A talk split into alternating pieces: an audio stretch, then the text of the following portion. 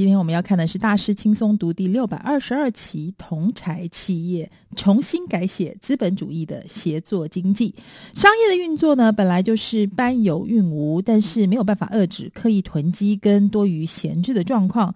同柴企业模式创造了互通有无的协作经济，或许将会协助我们把这个世界转变成我们想要生活的地方，具永续性、公平、繁荣，而且充满潜力、富足的未来。关键。就是越共享越富足的未来。你是不是偶尔也会去租用一些不常用到的东西，或者是到二手市场购买别人不要，但是刚好符合你需要的东西呢？这种经验人人都有。但是当它结合了网络跟平台，当有人开始认真思考过去习以为常的做法有没有可能改变，让更多人互通有无的概念，就可能翻转许多事物，甚至产业。许多平台呢，已经在这样子的概念下面蓬勃发展。Google、eBay、Facebook、YouTube、Airbnb 等等都是。他们本身没有任何资讯、商品、讯息、影片、房子，却成为这些产品或服务的最大媒合平台。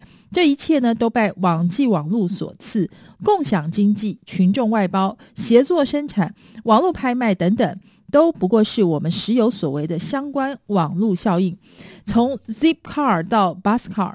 两千年的时候，罗宾·却斯他成立了 Zipcar，提供二十四小时取车还车、按时计费的租车服务，打破了传统租车业的游戏规则，让租车转变成一种用车的选择。你可以根据用途选择你要的车辆款式，你会更理智的决定要不要开车。因为按时计费，你就会更精打细算。重点是你不用再养车了。透过贴心设计，Zipcar 让顾客很容易回报车辆的问题、通知维修以及加油。不只是降低服务成本，也提高了服务效率。顾客不只是消费，还提供了协助。二零一二年，他在巴黎呢。创立 Buscar，进一步发扬资源共享的理念。Buscar 改变之前由 Zipcar 提供车辆的模式，打造车主跟租车者之间的媒合平台。二零一五年被 Drivy 收购之前，已经有七千辆来自法国各地的汽车登录在 Buscar 上，用户呢达到十万人。Buscar 的同财模式促成车主跟租车者的共创关系，将公司和企业的能量灌注于个人，使得威力倍增。所以呢，我们的主题看板告诉我们说，资本主义共享越富足的未来呢，是产生了改变，而且变得更好。产业经济赚钱方法是累积稀有的资产，然后一点一点的出售。确实上呢，已经淘汰了。取而代之的就是协作经济，以聪明的方式利用平台，在同财之间分享资产，借以赚到更多钱。所以呢，它有三个基本元素：是超额产能、参与平台与多样同财。我们先来看第一个超额产能。目前产业经济拥有如此之多的超额产能，实在很惊人。以汽车为例，大多数有车阶级的用车时间大约是百分之五。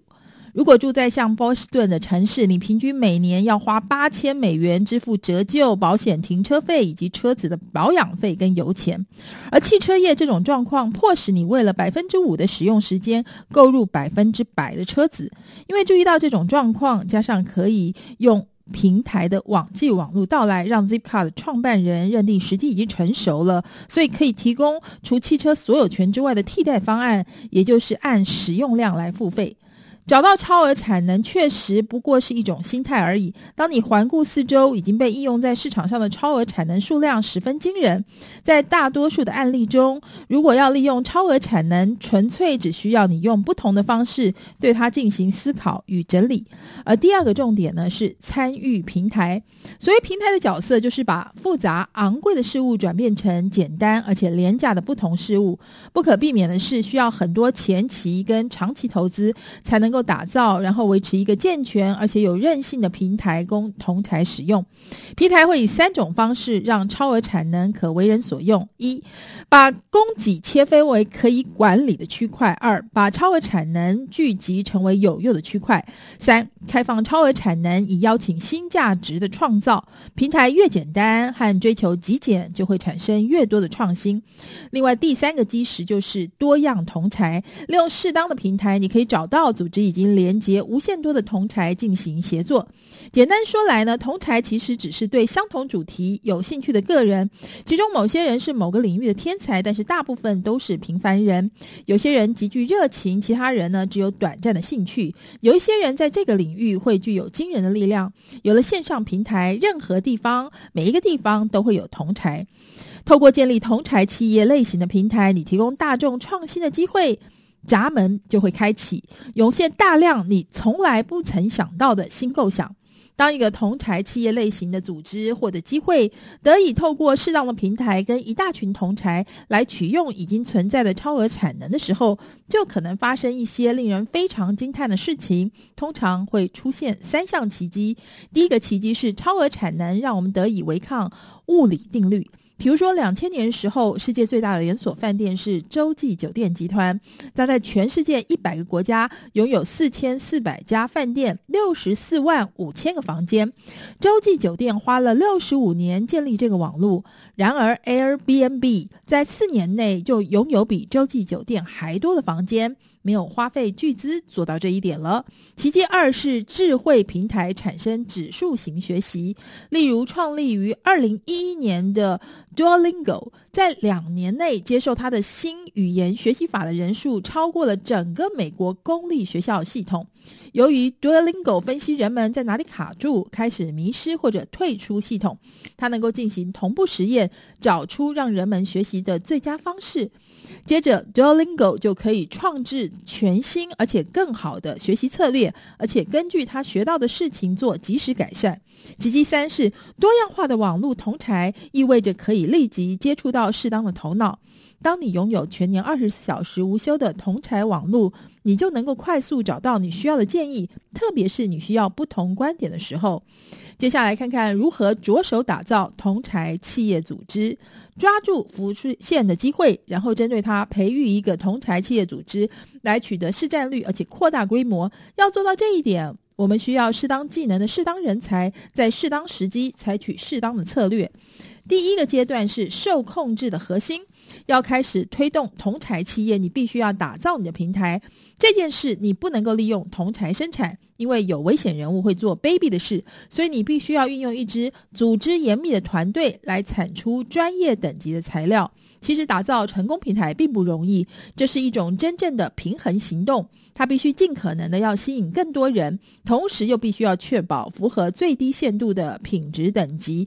它会历经大量的反复实验，而且你很可能必须要简化再简化，以得到人们真正会使用的东西。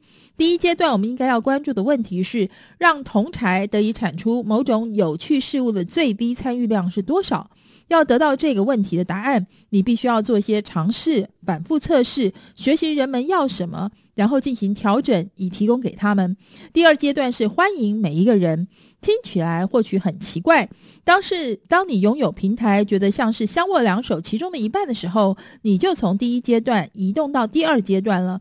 显然，你想要人们来使用这个平台，而且每一个看到它的人也知道如何反应。而第二阶段要关注的问题是我们如何让人们开始使用平台。有一些公司会贿赂同侪加入平台。但是，如果你达到指数型成长，这种做法很快就变得非常昂贵。在比较多的案例中，打造麻烦最少的平台就能够获得同侪。第二阶段从来不会真正终止，你就是想一直持续增加以及扩充协作者的人数。而第三阶段是。权力不平衡。当你知道了如何成功使用平台的有利玩家，而且他们会运用这项专业知识来阻挡新进者，你就进入了所谓的第三阶段。你必须要厘清如何让平台演化，以便机构跟个人之间得以分享权力。第三阶段的关键问题是我们如何让敏捷者跟强壮者之间分享权力。好平台会持续演化，以符合参与者的需求，但是你必须小心，别让这些改变对个人造成。不利。在第三阶段，平台开发者跟拥有者必须要设法继续把权力交回给同侪。你必须记得，同侪是重要的协作者。尽管这些个人可能会耗损，但他们整体上仍然具有极具重要性跟威力。第四阶段是权力平等，打造平台的最终目标是到达第四阶段的权力平等。你希望平台能够把价值传递到每一方，做法是允许资料的可惜性，支持同才，给予同才彼此直接沟通的能力，和每一个人分享最佳作业方式，以及提高透明度。如果平台真的即将成为未来的商业引擎，资金如何取得呢？一般而言呢，资助平台打造有三个可行选项，那就是公共资金、私人投资以群众集资。平台的重要性不只是他们能够提供企业跟商业专案使用，还可以适用于未来社会最严峻的挑战。人们已经在全世界利用平台来完成一些惊人的事物，比如说，联合利华公司在一个开放平台上凸显问题，邀请员工提出可能的解决方案。最好的构想会得到五万美元的试行资金，如果他们有效，就扩大规模，而且应用到全公司。联合利华也把它的行销跟经销链开放给对于如何改变消费者喜好以及交付产生较少废弃物的产品有想法的个人跟小公司。而 Airbnb 目前呢，也建立好一套灾害回应计划。如果发生像飓风或者洪水的天然灾害，这个地区的人可以开放他们的房子，免费提供房间给需要的人。所以呢，我们看到的就是一场新的经济民主正在兴起。以上就是本周的每周一书，谢谢您的收听，我们下周同一时间空中再会喽。